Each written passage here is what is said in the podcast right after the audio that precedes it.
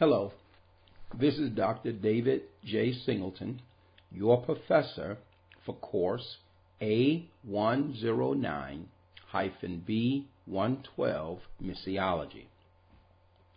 This is part two of a six part series for this course. Contained in this lecture is information from your required reading that you must obtain and communicate.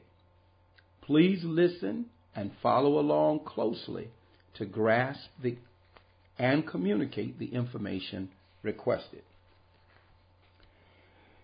In this part of the lecture, we will talk about the sower. As we have already stated, the Lord, through the power of His Spirit, builds His church.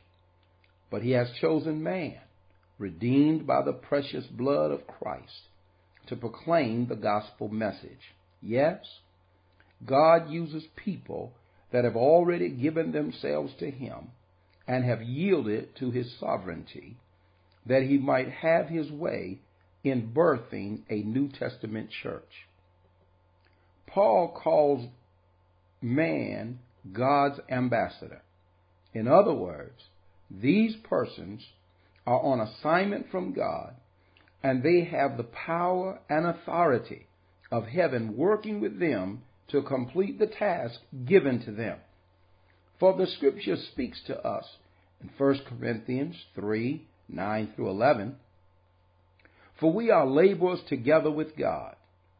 Ye are God's husbandry, ye are God's building. According to the grace of God which is given unto me, as a wise master builder, I have laid the foundation, and another buildeth thereon.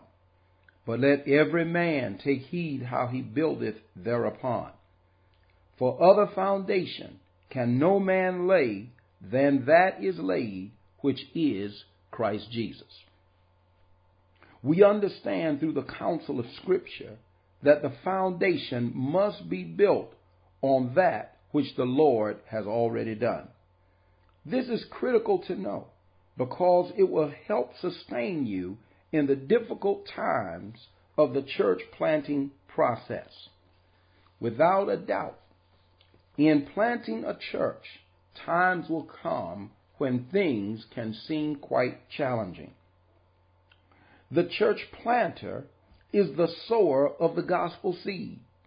He holds in his bosom or in her bosom a message that will set the captives free. Great is their responsibility before God. What an awesome privilege.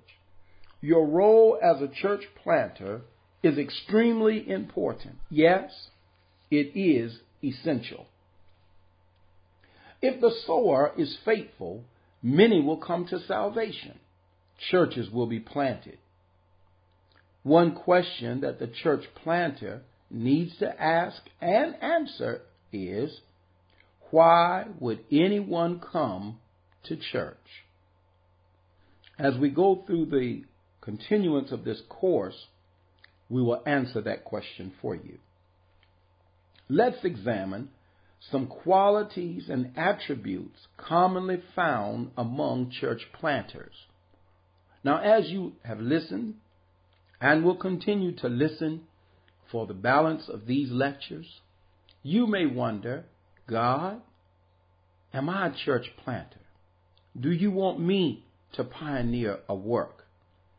Well, that's a question that you will have to answer with the help of the Lord.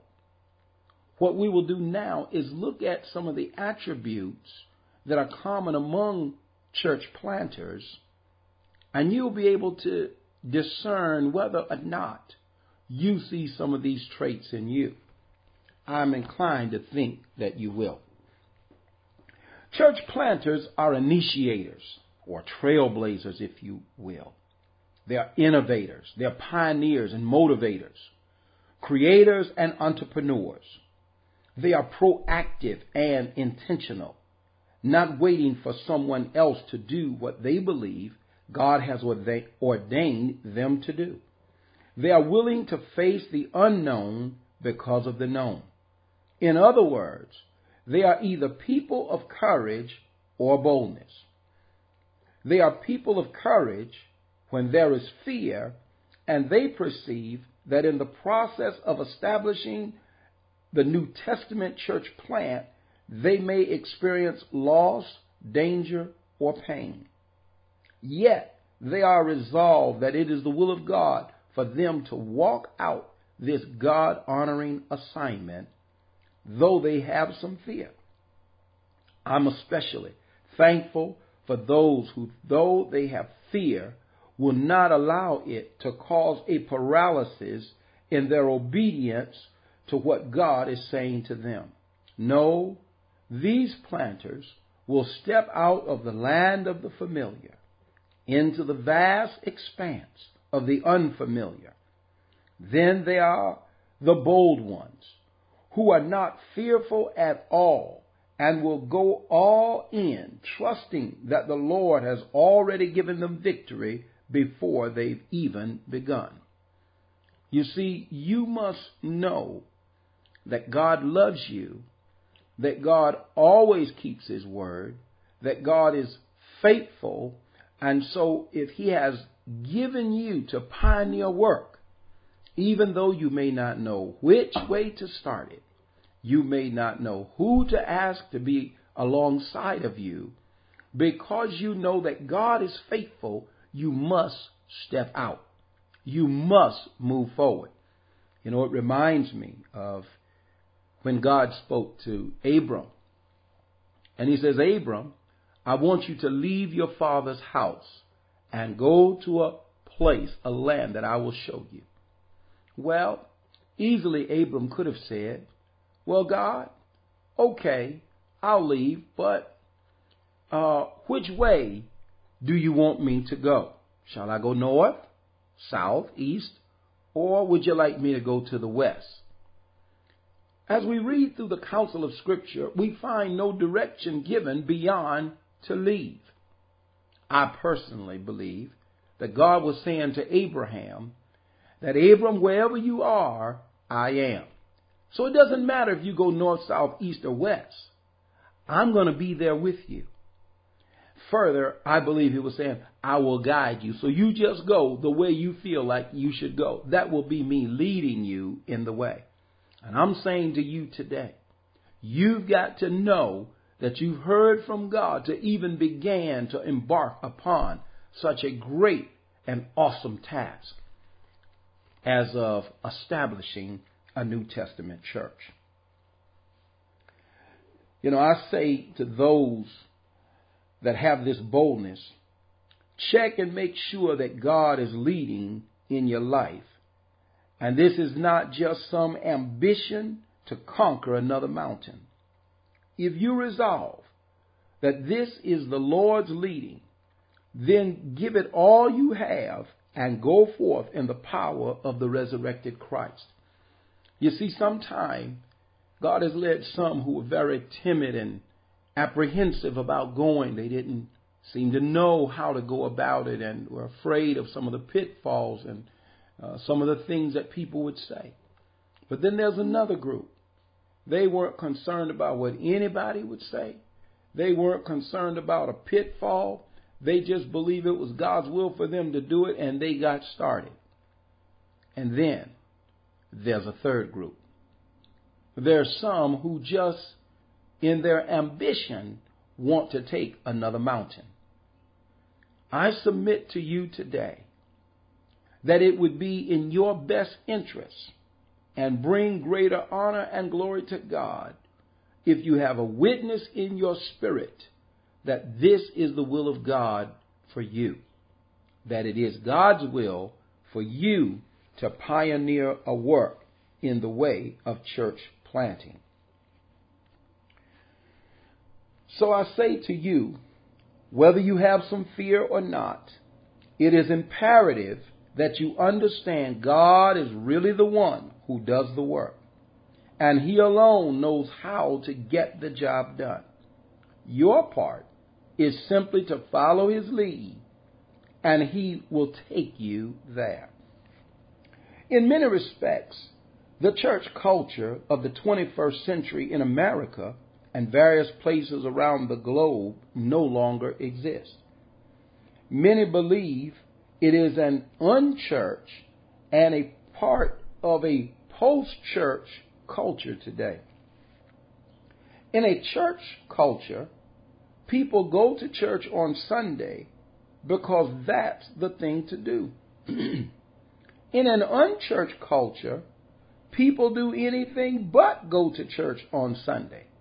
They go to ball games and shopping malls and movies and whatever other places they may choose to go. So you must understand that you as a church planter will face this kind of culture and that everyone, though they need Christ Jesus, will not initially want him.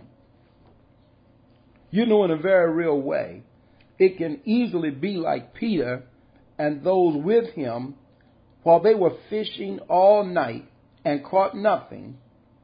What they needed was a word from the Lord to catch more in minutes than they had taken all night long. I'm not submitting that you will get more than you can handle in a matter of minutes when you embark upon this church planting endeavor. No, nor that you will get it all in a little while.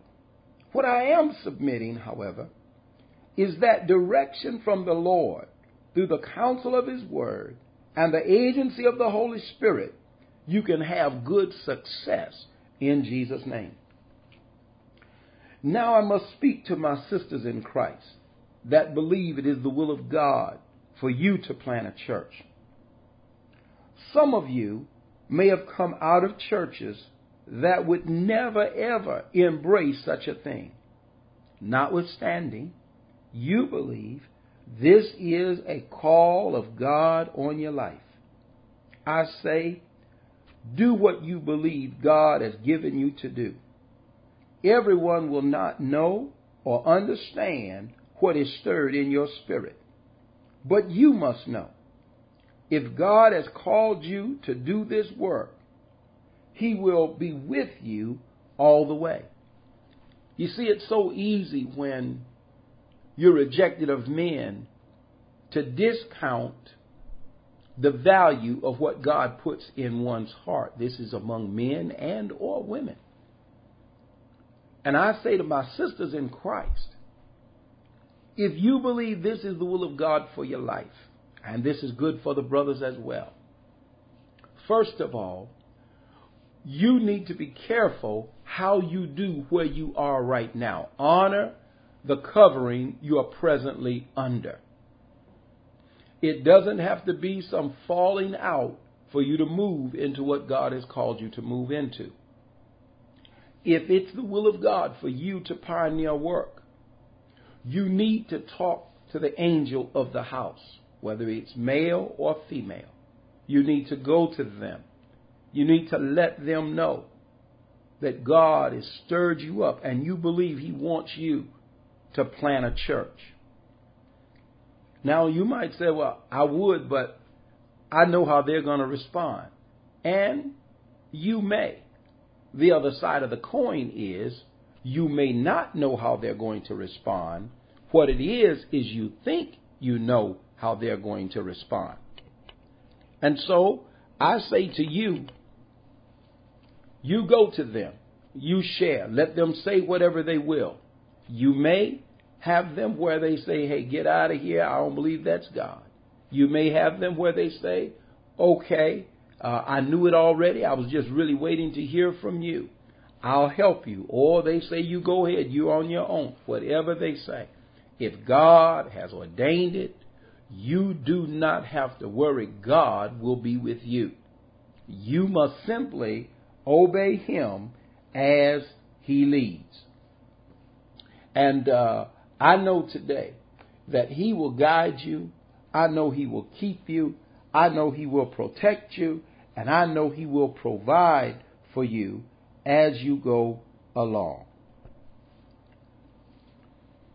Church planting is hard work. Church planters spend most of their time in the field. Nothing will take the place of networking with key persons and with pre Christians. Vision casting and connecting with people who have a heart for the work or people who may be able to move the work forward. It's imperative that you get out. Someone said, it's hard to get behind a vision you don't know about. And unless you step out and you meet people and you interact with folk, they will not know what God has put in your heart. And when you began to share what God has put in your heart, there are some others that God will give a witness to in their spirit. And when they learn of it, their heart will be attached or connected to you. They will gravitate to you because they have a confidence that this is of God. And so I appeal to you, get out. You see, it is important that you understand this right from the start, lest you enter in to this endeavor with misguided expectations. Because many established churches in America are still living and ministering with a 20th century mentality. They're convinced that what has worked in the past will continue to work in the future. Consequently, there's a tendency among some to be critical of anything that's contemporary and innovative. The real tragedy is that they simply don't understand what it is they're criticizing. Regardless of the fact that they don't understand, the rocks they throw are big and they still hurt. They may say concerning your work, it's of the devil. It's Christian heathenism. It's just secular entertainment. And they will say whatever they choose to say. But you need to know that you didn't get a to be a part of this work with the idea in mind that it was going to be a cakewalk. It was going to be simply peaches and cream. No, church planting is hard work. And you will have the naysayers. There will be some who may say, well, they're in it for the money. Or they're just trying to be somebody. They just want to run stuff and all kinds of things. Or some may say, well, I knew them when, and they'll bring up your past and all of that. But you've got to be able to plow through that as a church planter, knowing that God has called you to this work, and what He has called you to, He will see you through. In fact, uh, you as a church planter must know that God has given you to do what it is that He wants you to do. Further, the church planter must be excited about the venture. If you're not excited about it, don't do it. First, there should be an intense sense of excitement, the spirit of a pioneer, if you will. The planter must be persuaded that it is worth trying, aiming at, going forth, and obtaining the reality of a New Testament church despite the challenges. If you are dragging into it, others won't drag through it. In fact, I heard it said this way Let him who wish to convince others first be persuaded himself. You got to know that you know that you know you know God has called you to it. You need to be so excited, so convinced, so persuaded until it doesn't matter that there are naysayers that you will meet along the way. It doesn't matter that some will laugh at you. It doesn't matter that others will ask you questions that you're just simply unable to answer perhaps at that time. The fact that you know God has called you to do it, you will continue following Him, and the answers you will get as you continue on the track if it's an answer you need at all concerning the questions that's placed before you. Further, they will get the answer. As you follow the Lord Jesus Christ, questions that they have, He will answer. Others will get to see the Lord must have been working with them. Look at what God has already done. In fact, there are some persons that's going to come to faith in the Lord Jesus Christ because you would not give up though the work was hard. You know, I think about Noah. And Noah, when the ark was in preparing, God had given him direction to do this, to build this ark. And it seemed so outlandish. It seemed so far fetched. It seemed so unrealistic to do such. But he had a word from God. And that's the kind of resolve you've got to have. You've got to have a word from God. Now we understand that Noah was building on the ark for a very long time. And you've got to be in for the long haul. Can't pack an overnight bag on this one. And figure, well, if it don't happen in a week, it doesn't happen in a month, doesn't happen in a year, then I'm out. You've got to know what you know, that you know you know. And if you know God has spoken this to you, if you know God has stirred this in you, in your spirit man, then you must go all the way. The promise is not that once you get started the next week, you're going to have a church full of folk. The promise is not that because you got you a few people together, you're going to see this mega church explode. Unless, of course, the Spirit of God speaks that to you. The reality is, the promise is that He will never leave you, and neither will He forsake you.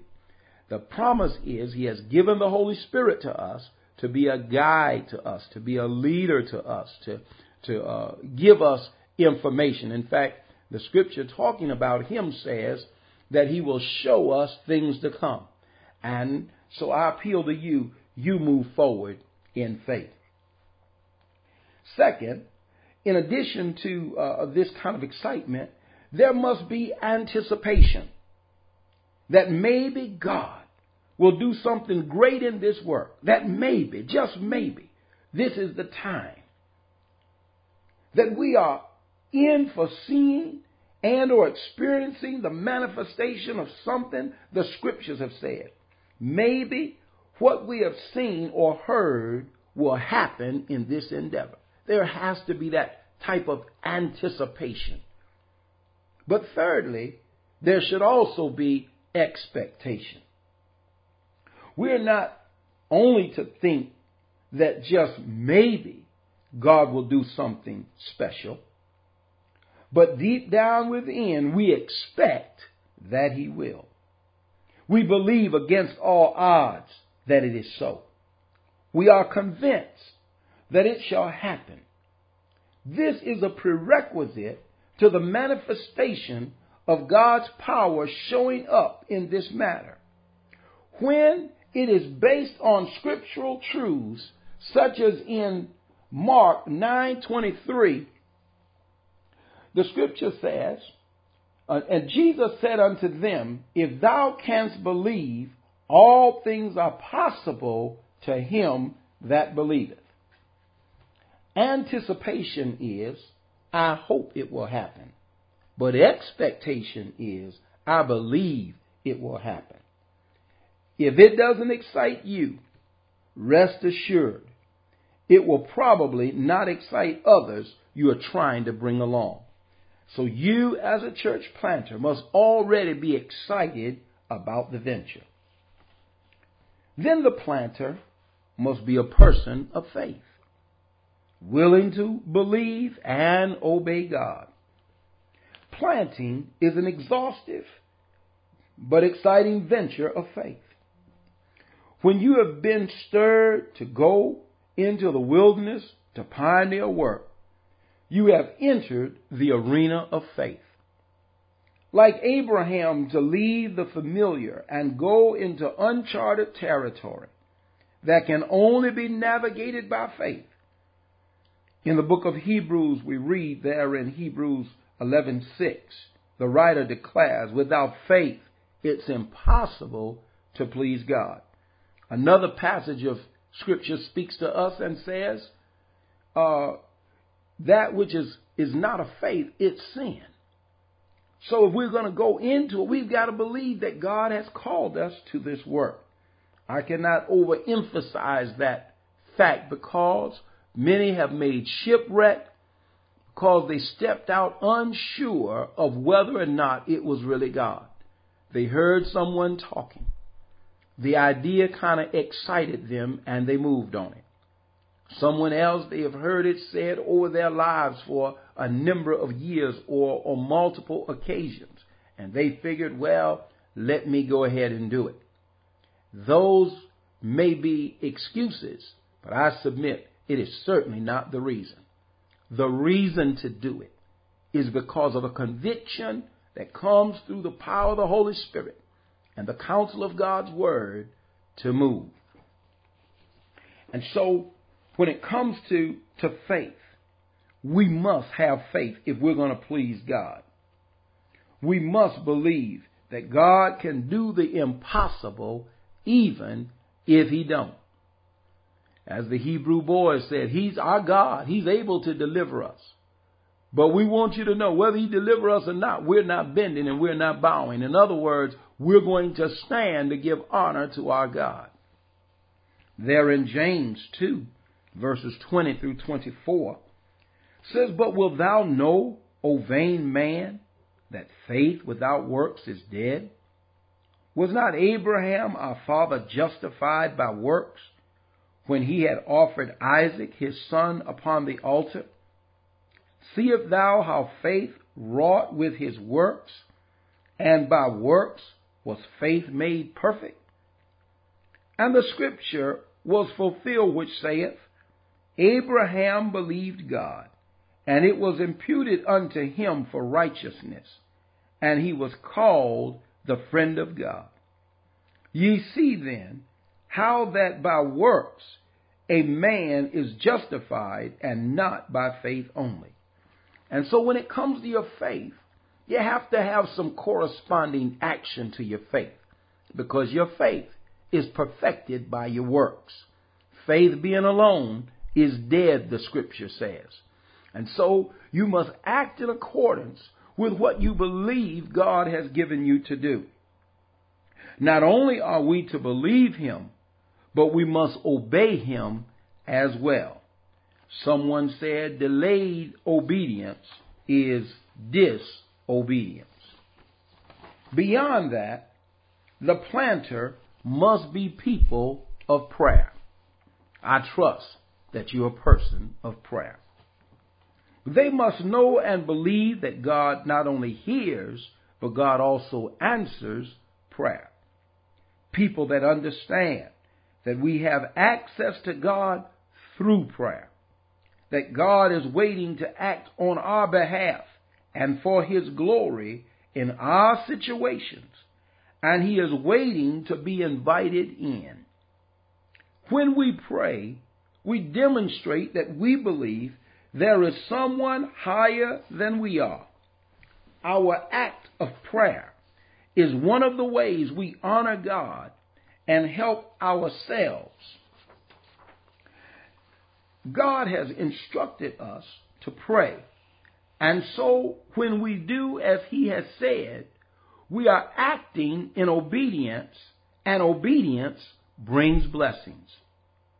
There in Jeremiah 33 3 says, Call unto me, and I will answer thee, and shew thee great and mighty things which thou knowest not. Not only did God instruct, invite, and promise to hear and answer prayer when we pray, but we should also pray because we don't know the way. You see, it's been said you can never pray too much, but you can certainly pray too little. And I appeal to you as a potential church planter. And see, right now, you may say, well, you know, that wasn't my reason for even taking this course. I wasn't thinking about planting a church, and I'm not thinking about planting a church. And that's just fine. Only the Lord knows the full of what He has put in you, and He alone knows all that He wants to bring forth through your life. And my responsibility is to share the counsel of Scripture and wisdom insights with you, that you might be enriched in your personal walk with God. And if you are one of those that God has ordained to plant a church, that you will be enriched through this course. Additionally, the church planter must love people. You must love people. Now, if you're one of those persons, and, and this is a telltale sign, if you're one of those persons you can't stand people, you said, listen, this world would be all right to live in if you just didn't have to deal with people, then I can assure you, you are probably not ready for planting a church. Now, that doesn't mean you won't ever be ready, but I can pretty much promise you now that's not for you to do at this juncture in your life. You see, the church planter must have a heart that greatly values people wherever and whenever you find them. All kinds of people. People of every culture. People of every age. People of every disposition, as it were. The planter is always cognizant that people are precious to God, and He will hold us responsible for how we treat others. The planter is commonly one who will look beyond the faults, look beyond shortcomings, look beyond failures of others, and just love on people. You see, the, the Word of God speaks to us and tells us that with loving kindness God drew us unto Himself. God wants to draw others in the way that He has drawn us. And since He drew us with love and kindness, then I resolve that He wants to draw others through us with that same kind of love and kindness. I'm reminded of the scripture there in John 3:16 that declares, "For God so loved the world that he gave his only begotten son, that whosoever believeth in him should not perish, but have everlasting life." And then John 10:11 says, "I am the good shepherd. The good shepherd giveth his life for the sheep." You see, a real shepherd or a real planter is going to smell like the sheep because they're going to spend time with the sheep. Also, planters understand there is a process. There is a life cycle to church, a life cycle to the vision, a life cycle to the ministry. The various cycles are represented in conception, development, birth, growth, maturity, and reproduction. Conception bespeaks of that point of the idea or the vision for the work. It is a time of sharing the thought of a new church with others. Development is the planning process. This is where you gather with others to identify who are you? What has God called you to do? Why are you doing this? When will you do this? How will you do this? And where will it be done? The birthing, if you will, bespeaks of the official launch of this New Testament church plant when you actually put it into motion. First, there's just some talking about it. Then, there is some planning for it. Then, there is the actual implementation, if you will. Beyond the birth, there is the growth. Growth is the progress and evolution of the church.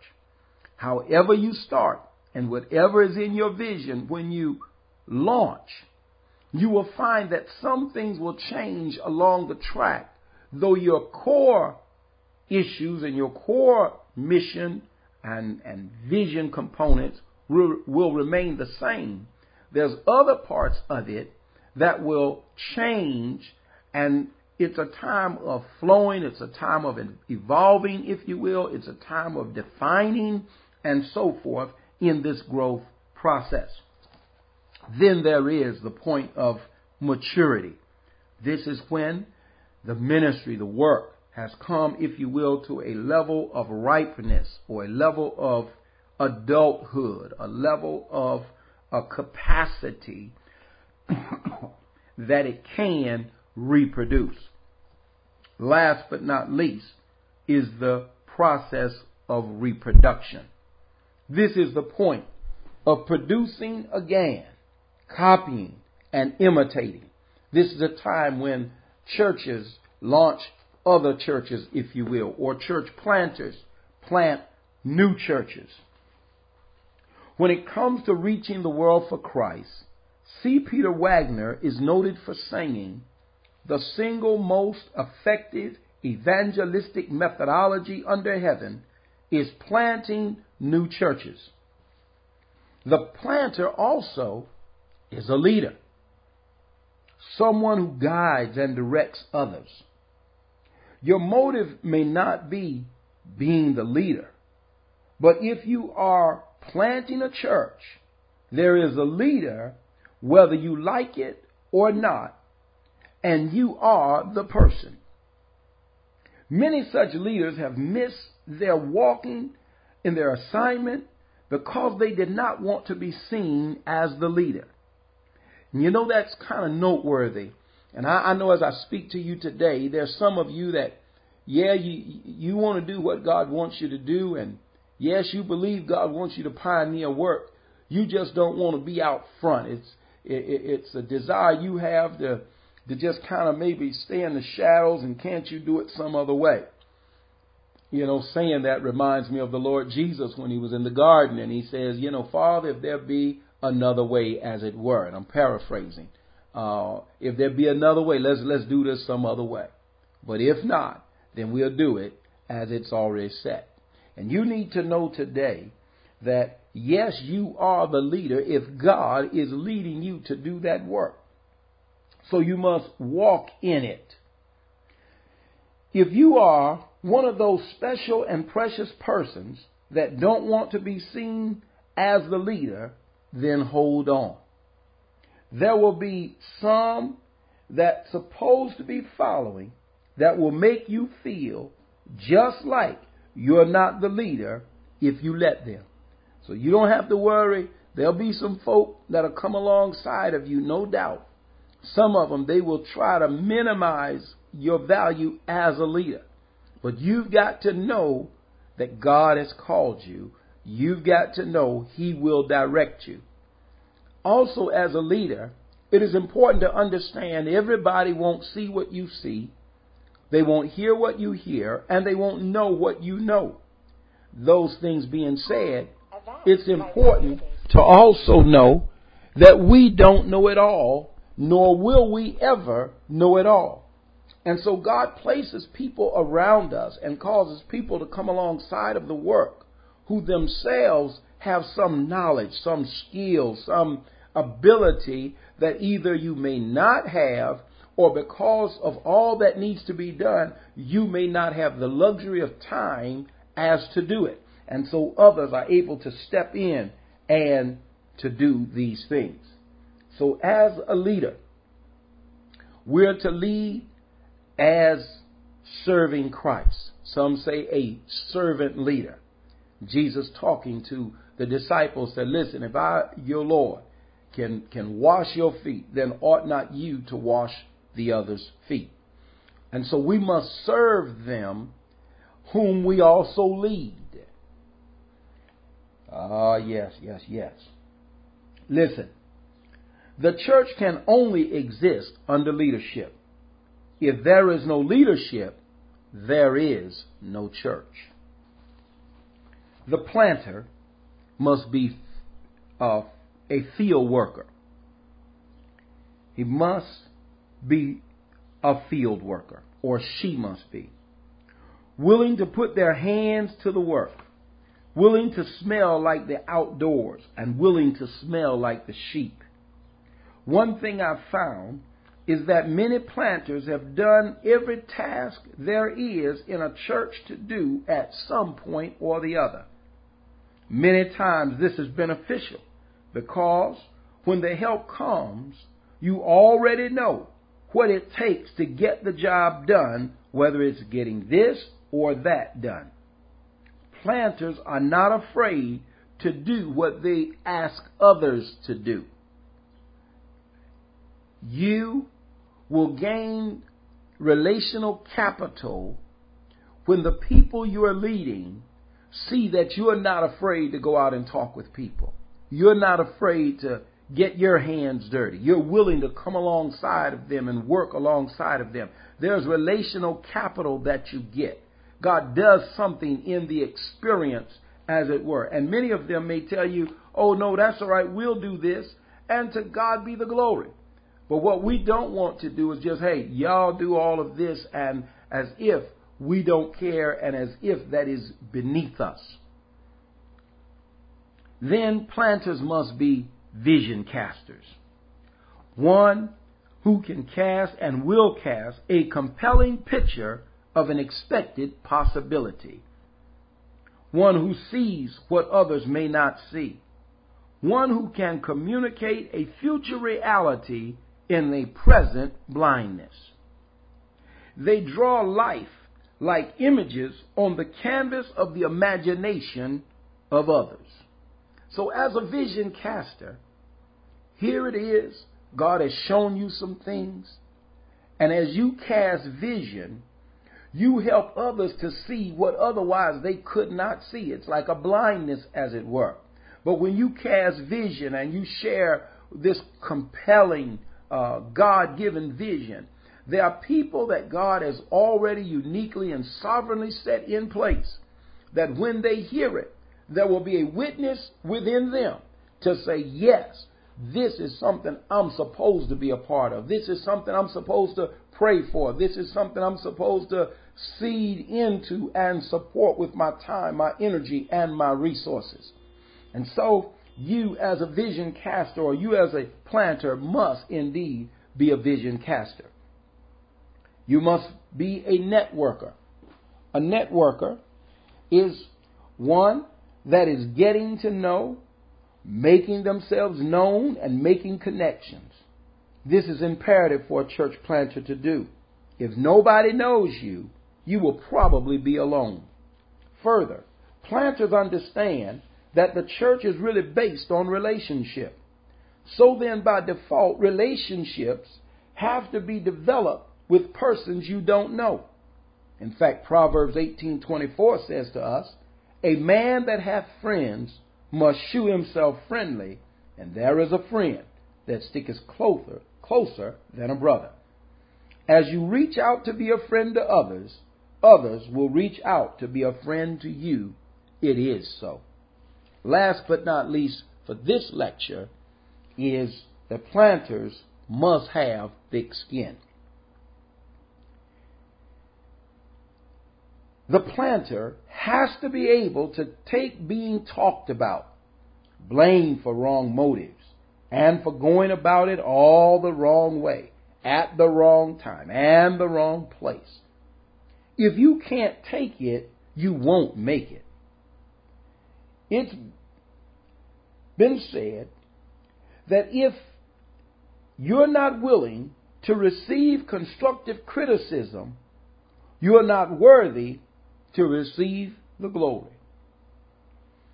Since they talked about Jesus Christ and he kept going doing what the Father's will was, then we find that by example, we can continue doing what he has called us to do as well. Church planters don't need everyone's approval. In fact, the scripture speaks to us in John 15 18, If the world hate you, ye know that it hated me before it hated you. So I say to you, church planter, you press forward, you look up, you rise up, you go up, giving God glory and giving God praise in all things. We'll talk with you in the next lecture.